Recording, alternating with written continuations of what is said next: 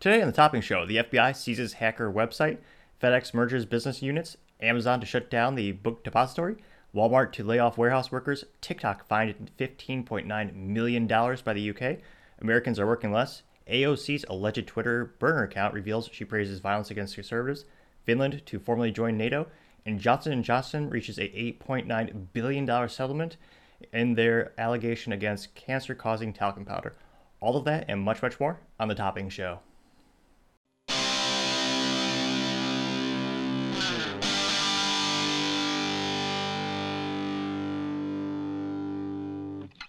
Thank you, everyone, for tuning in today. Today's episode of the Topping Show is sponsored by Topping Technologies. Topping Technologies is an IT value added reseller and services company with a special proficiency in IT security. If you're a business owner or an IT leader and can use a little assistance, you can reach them at sales at toppingtechnologies.com. Now, going into the business part of the podcast, FedEx announced that they were going to merge some of their business units, specifically the two main delivery networks. They have one which is a the ground unit, which FedEx actually purchased in 1998 and the other is their express unit and outsourcing contractors for the last leg of deliveries. Now, it is astonishing that it should be too surprising that decades later they still have not merged these two business units, since that costs an astronomical amount of money, time, and resources. Similar to when businesses go out and buy other businesses, the acquisitions is a job and project in and of itself. I, my IT company's gone through several assisting businesses with their IT with all the logistics to bring that together. So it's no small feat to do. And then on this type of scale, that could be something in tall order. Now, the merger is partially being made in an attempt for the company to save $4 billion by 2025, following the trend of most companies these days trying to decrease their outrageously high cost of just doing business. A lot of folks, especially larger companies, are finding out during tough times in the economy, there are several areas where you can cut away from the business and still function just fine, if not even more efficiently and better. One of my favorite examples being Elon Musk buying Twitter. They had 7,000 employees, were losing billions of dollars every year when he purchased the company. He laid off all of about mm, by about 5,000. So there's about 2,000 employees at Twitter now and the experience is exactly the same, if not better, some would argue, because there's less censorship. So he fired a majority of the workforce, and the end user experience is just as good, if not better.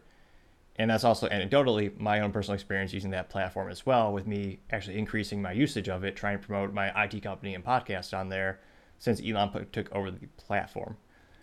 Now, FedEx's rival UPS, they also utilize a single network model and that's actually one of the reasons that they are more profitable than FedEx, which is astonishing. Not only because they're more profitable FedEx with than FedEx, given that fact, but they're also more profitable. They also have unions, which are quite expensive, and they also even pay their drivers more at UPS compared to FedEx, which shows you how much value add there is to consolidating those business units, because those costs get out of control, and there's a lot of duplication of technologies as well as resources. So if they can successfully merge the units together, it will in fact save them, them that much money, if not more when you consider the time it takes to actually maintain both systems and both operations. Now, they claim that the merger will be completed by 2024, though its freight transportation services will remain as a standalone company, appropriately named FedEx Freight. Which I actually commend them in terms of branding because more often than not, a lot of companies they think of a lot of pop and circumstances and pomp and circumstances rather. And it gets to the point where it's so confusing you have no idea what the bloody hell they're talking about. So to be that blunt is kind of refreshing. You know exactly what they do. Now, other interesting business news: Amazon is going to shut down the book the book depository. Now, granted, the only time Americans really in my lifetime ever hear of the book depository is usually in associated with the JFK assassination.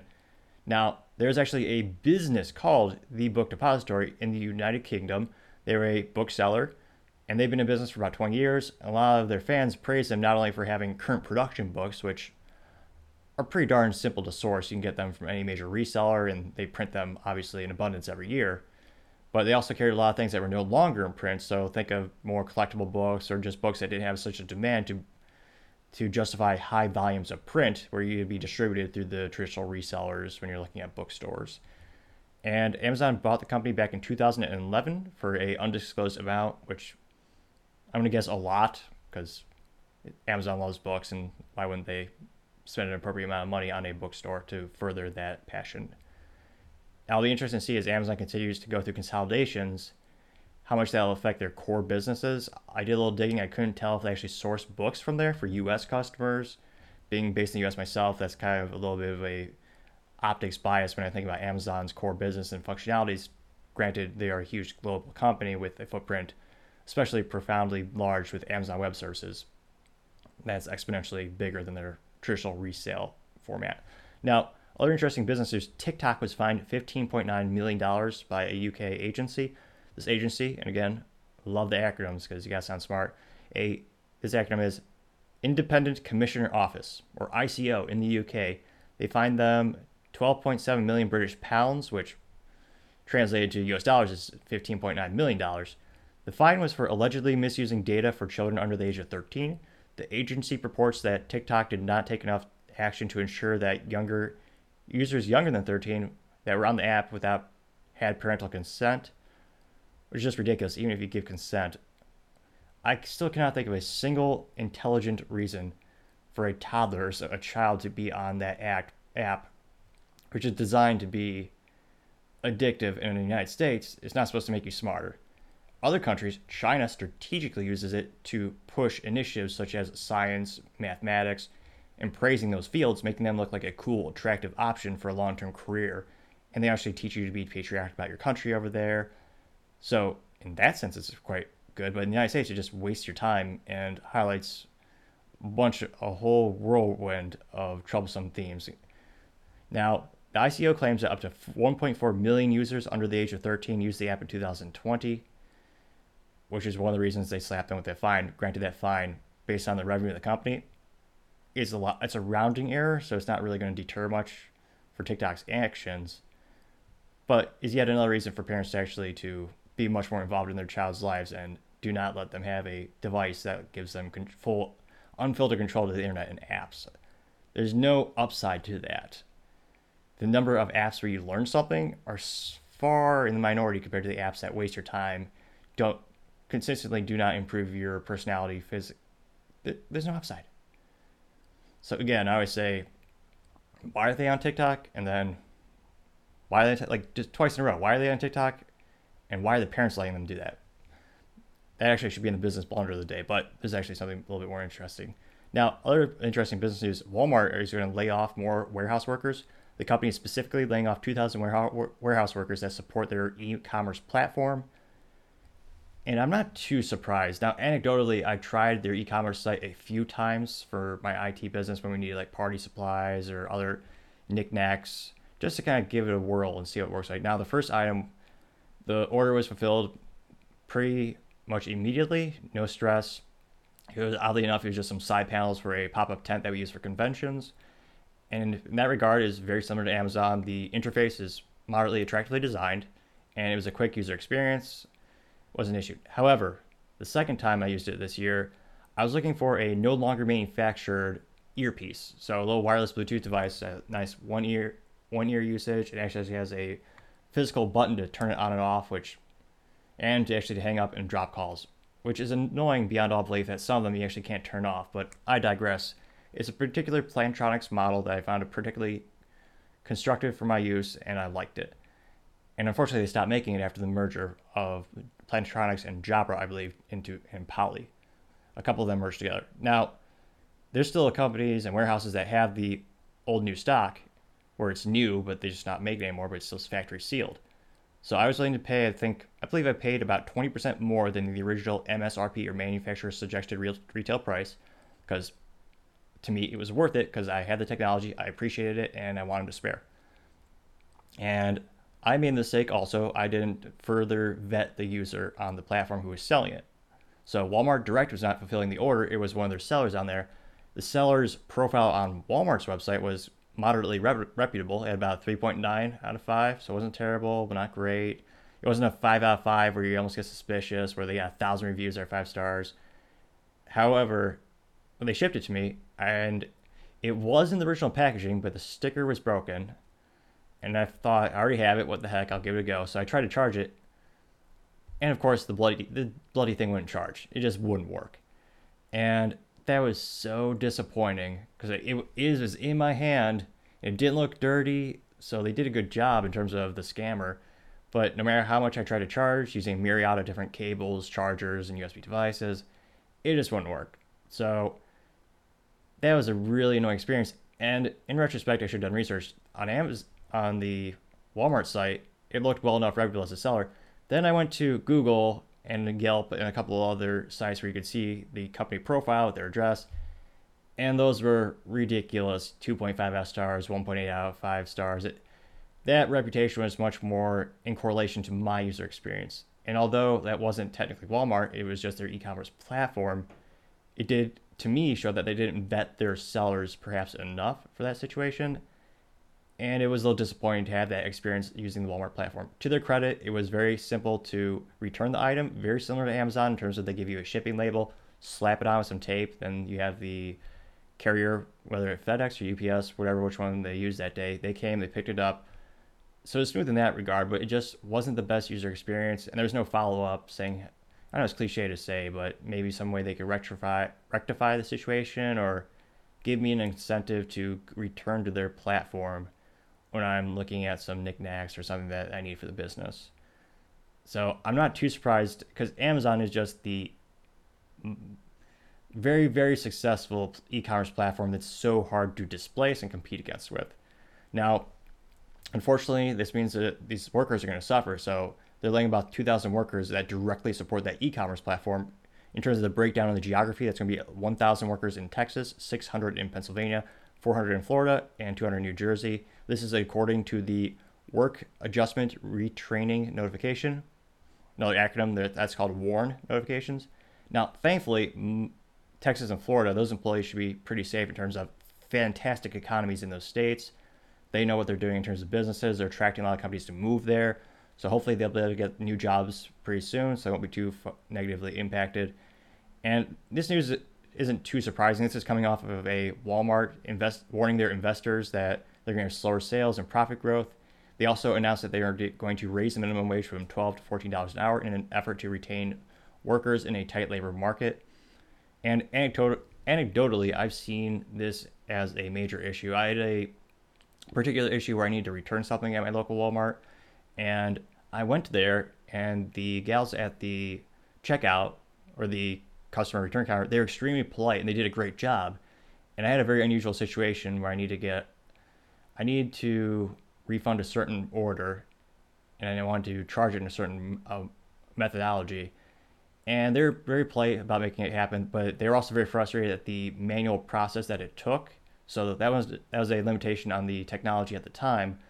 But three out of the four people at the return counter, and I was the only end user at that point, they were all gossiping about getting quote unquote better jobs, and two of them were qu- they were quite blunt in terms of talking about their job applications, and even they were saying like within three minutes of ge- geographically speaking, three minutes from that store, there's another store starting at 15 an hour, and another one at 16 an hour. And it was pretty enlightening. If you've gotten to the point where you're telling that to customers, that's not a good sign for your store and I guarantee you they're no longer. It is beyond reason. I'm pretty sure they're no longer there since I no longer see them as I pass throughout the store throughout the the months, and so I suspect they did all get those higher paying jobs, but that is something that's going to impact Walmart as well. As all these other companies are increasing their wages, you're going to have more and more folks leaving. So this might be able to do that, but again, that's also going to hurt investors in terms of that's less profit. That's also less profit to reinvest into other customer enhancing experiences. So it's a little bit of a balance, of course. But it'll be interesting to see what this does to the retention. And it'll be interesting to see. Hopefully, they bring back some different profit sharing models in terms of. I read the original, I forget what I call it actually. It's on my shelf. Uh, Made in America by Sam Walton. It's one of my favorite books I have on my shelf where he talks about the founding of the company, building it out. And I did talk to an employee at the store a couple days ago, and they do they still have a model in which store employees receive a bonus based on the percentage of the sales they generate. And perhaps increasing that might help with your retention. It's there's a lot of levers that you pull in this situation, also improving culture. It'll be interesting to see how Walmart competes as the labor market becomes more and more competitive. That actually goes into the culture part of the podcast. There's an article on LinkedIn noting that Americans are working less and less. The article highlighted that the average American is working an average of about 30 minutes less per week than they did prior to pan- the pandemic. This equates to losing about 2.5 million workers. And they also said it's going to be an issue for the Fed as the drop in, the drop in working hours leads to contraction in labor supply.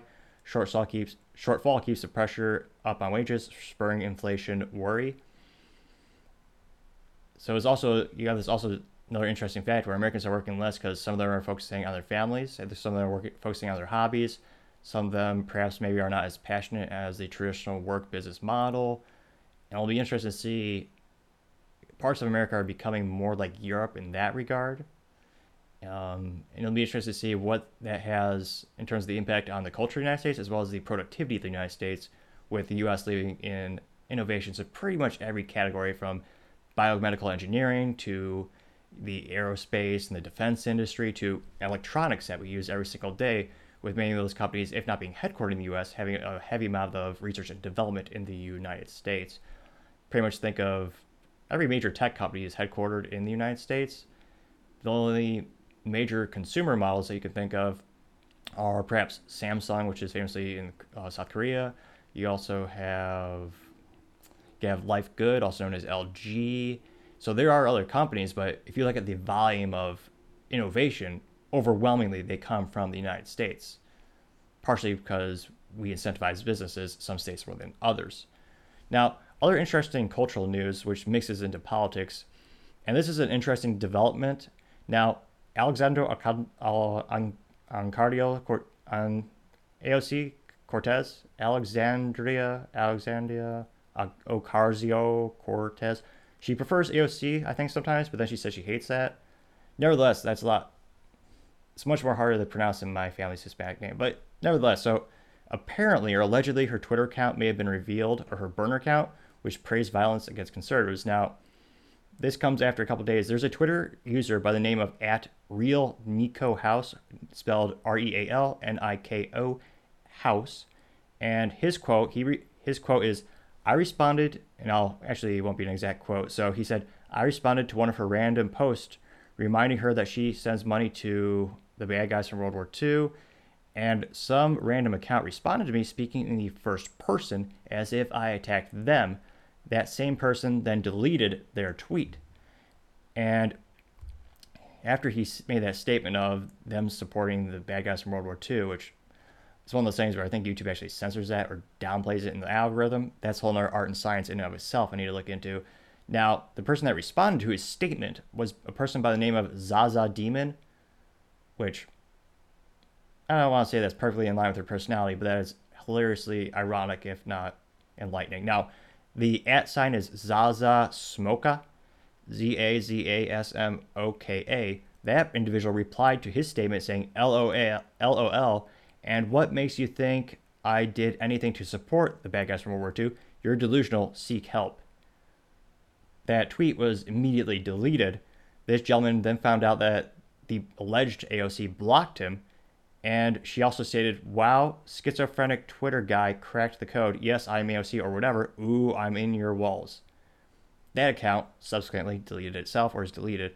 Now, if you look at the history of that account, it's very much in line with many of her political ideologies and her vernacular.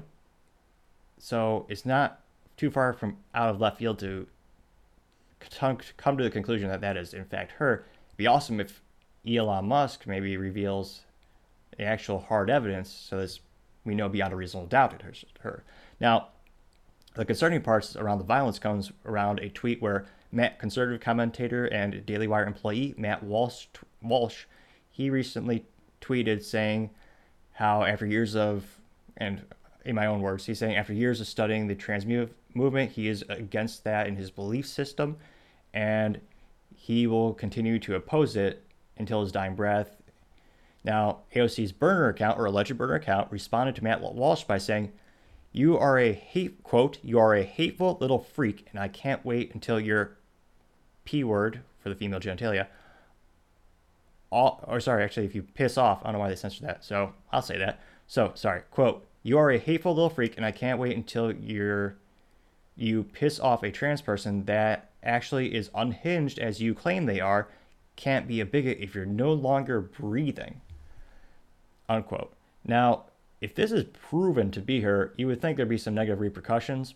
Unfortunately, probably not. Justice is not more often than not not equal in the regard to political affiliations these days. Hopefully, hopefully we reach the term of bipartisanship or where there's actually some coming together in terms of having an equal set of rules to live by.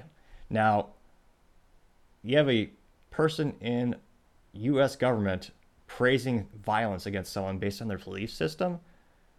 That's disgusting. No matter what your no matter what your belief is, it's your right to share those beliefs. I sure as heck might, might not agree with you, but as a wise man used to say, I may not believe in what you say, but I will fight to the death for your right to say it, which is what every American used to believe. That's what made America America. It was that equal opportunity to have those beliefs, whether it be religious or philosophical or political, ideological, ideological, name whatever you want.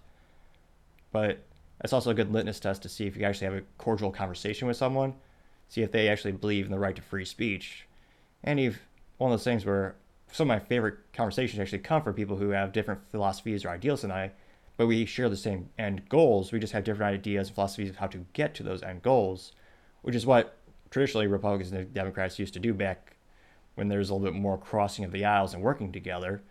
They had different philosophies of how to achieve a certain outcome, but they both wanted the same outcome. Just what methodology will get you to that point. Some, I think my way is more efficient. Here's how. And the other side would have the same rebuttal and opportunity to make that argument.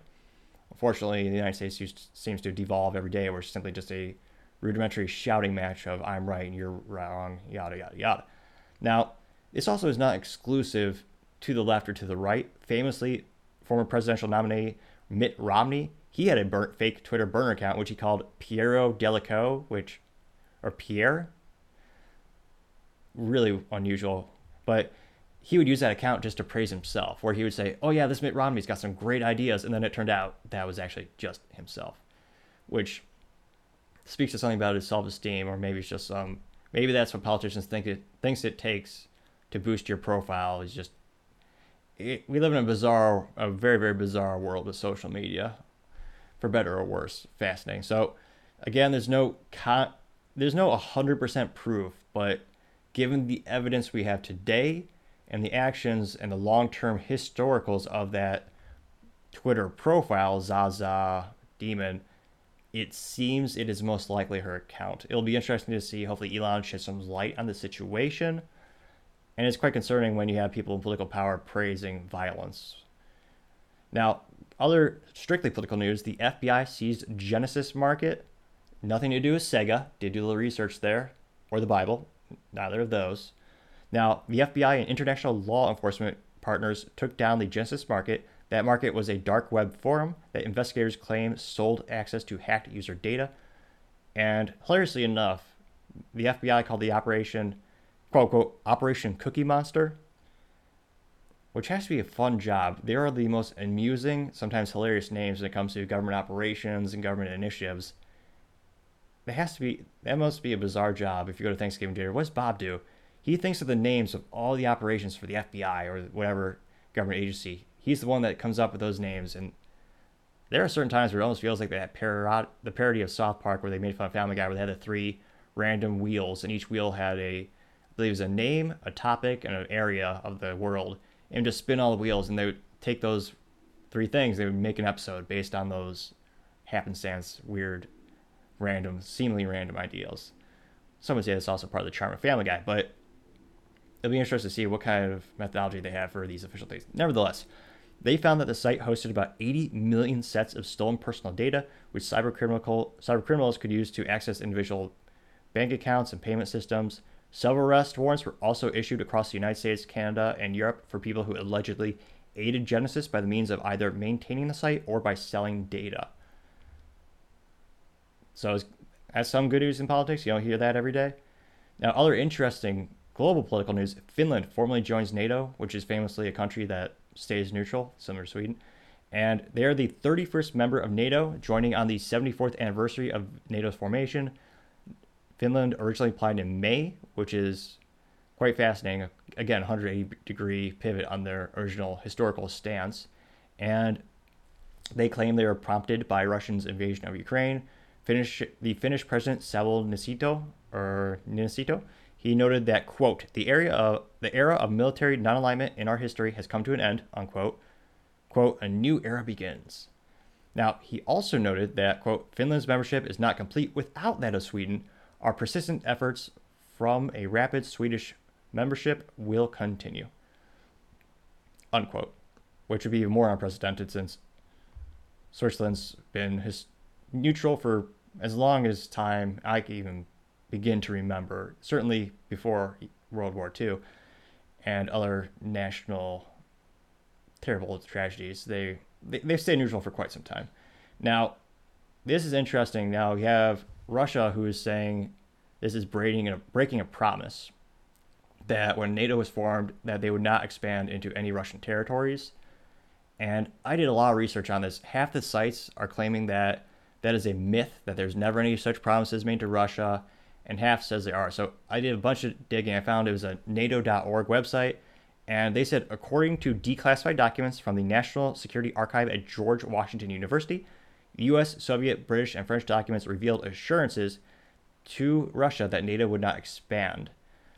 Now, U.S. Secretary of State James Baker famously noted, quote, not one inch eastward, unquote, in assurance to the topic of NATO expansion when he was in his meeting with Soviet leader Mikhail Gorbachev on February 9th, 1990, and he was one of many assurances.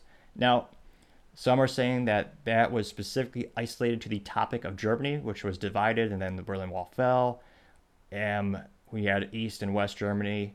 And some are saying it might have been more of a handshake agreement with a lack of an actual contract.